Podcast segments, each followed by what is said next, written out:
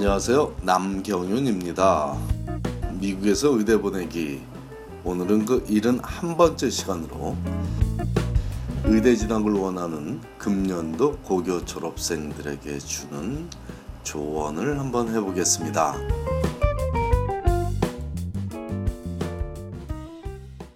자, 고교 졸업 시즌입니다. 드림스쿨에 합격한 학생이든 목표에 조금 못 미친 대학에 진학할 학생이든 이번 여름을 어떻게 활용할지에 따라 사 년 후 의대 입시에서 그 결과가 달라질 것이 자명하므로 금년 고교 졸업생들에게 주고 싶은 조언은 관심 분야에 대한 심층 탐색과 부족한 부분에 대한 보완을 하라는 것입니다.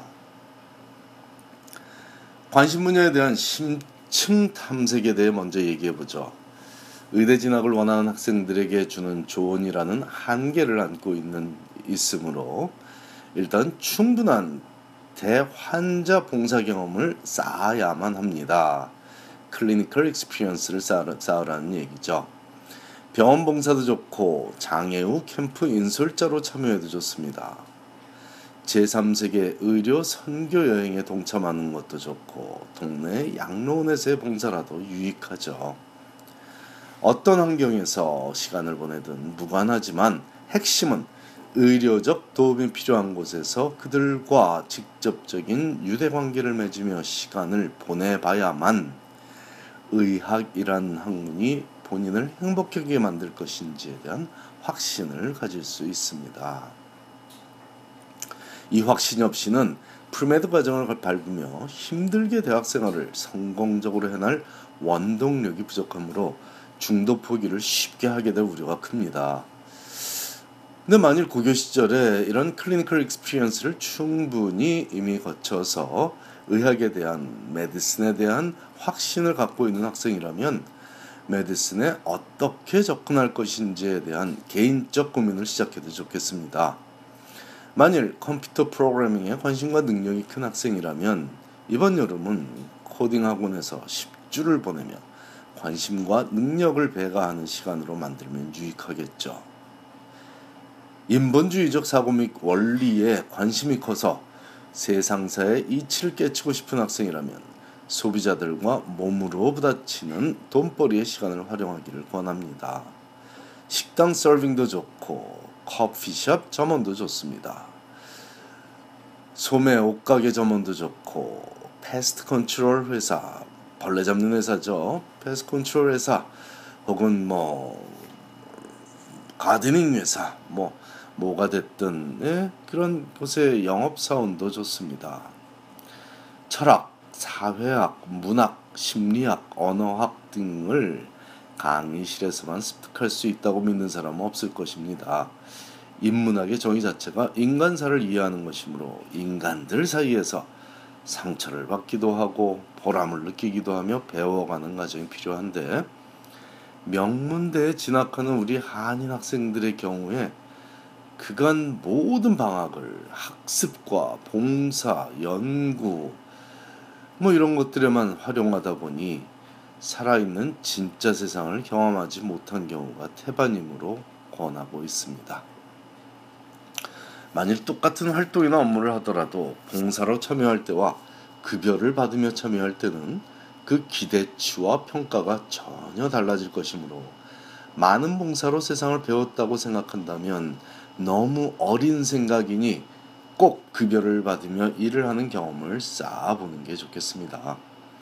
과외 선생과 같은 티칭 잡이 나쁘다는 건 아니지만 이번 여름은 불특정 다수의 고객들과 상호 관계를 갖는 돈벌이를 해보면 더 좋겠습니다.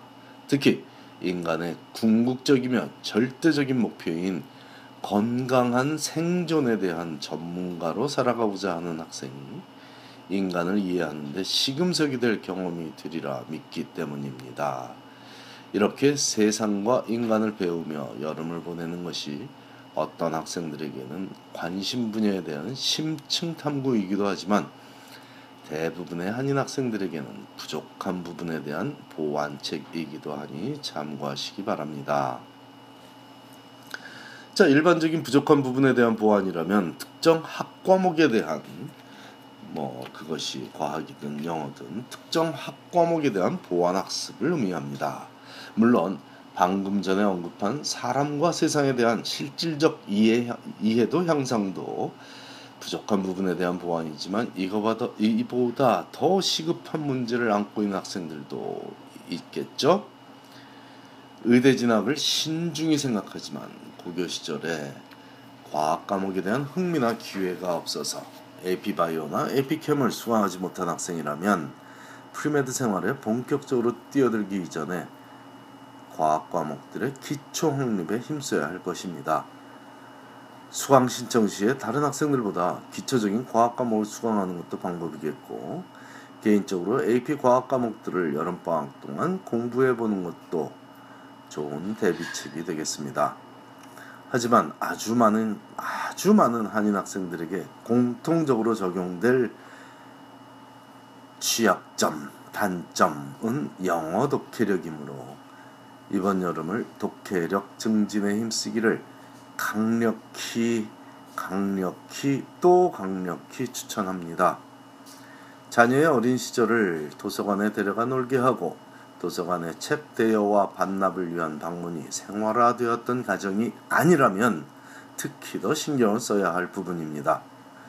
책 속에 빠져 살아보는 시기가 인생에 한 번은 있어야 지식을 탐구하는 전문 분야에서 두각을 나타낼 수 있습니다.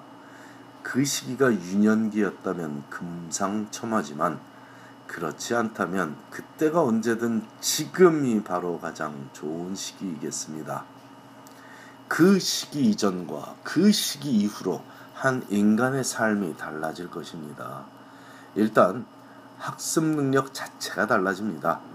과학 교과서도 누가 빨리 그리고 정확히 글쓴이가 전달하고자 하는 요점을 이해할 수 있는 능력을 가졌는지에 따라 성취도의 차이를 만들어내는 것이죠. 책을 통한 간접 경험이 아니라면 본인이 세상을 온몸으로 느끼며 직접 배워나가는 방법도 있지만 의대 진학을 꿈꾸는 고교 졸업생에게 최적화된 접근 방식으로 보기에는 한계가 있으므로 책을 통한 간접 경험이 더 효율적이라고 봅니다. 핵심은 주제 파악입니다. 글쓴이가 왜, 무엇을, 어떻게 전달하고자 하는지를 간파하는 능력이 학습 능력이자 생활 능력이기 때문입니다. 간혹 우리 아이의 잠재력을 믿는다는 부모를 만납니다. 우리 아이는 머리는 좋으나 혹은 뭐 이런 뛰어난 능력은 있으나 노력을 안 한다는 표현을 냉철하게 분석하자면 바로 그만큼이 그 학생의 능력이다 라는 얘기죠. 마치 아이디어는 많으나 실행력이 부족해서 망하는 비즈니스맨을 보는 거죠. 절대절명의 순간이 와서 최선의 노력을 경주하지 않는다면 그 학생은 평생 가능성만 가진 인물로 분류되지 성취한 인물로 분류되지 못할 것입니다. 그 학생만큼 똑똑한 젊은이들 중에 바로 이 순간에도 열심히 노력하는 이들이 넘쳐나고 있습니다.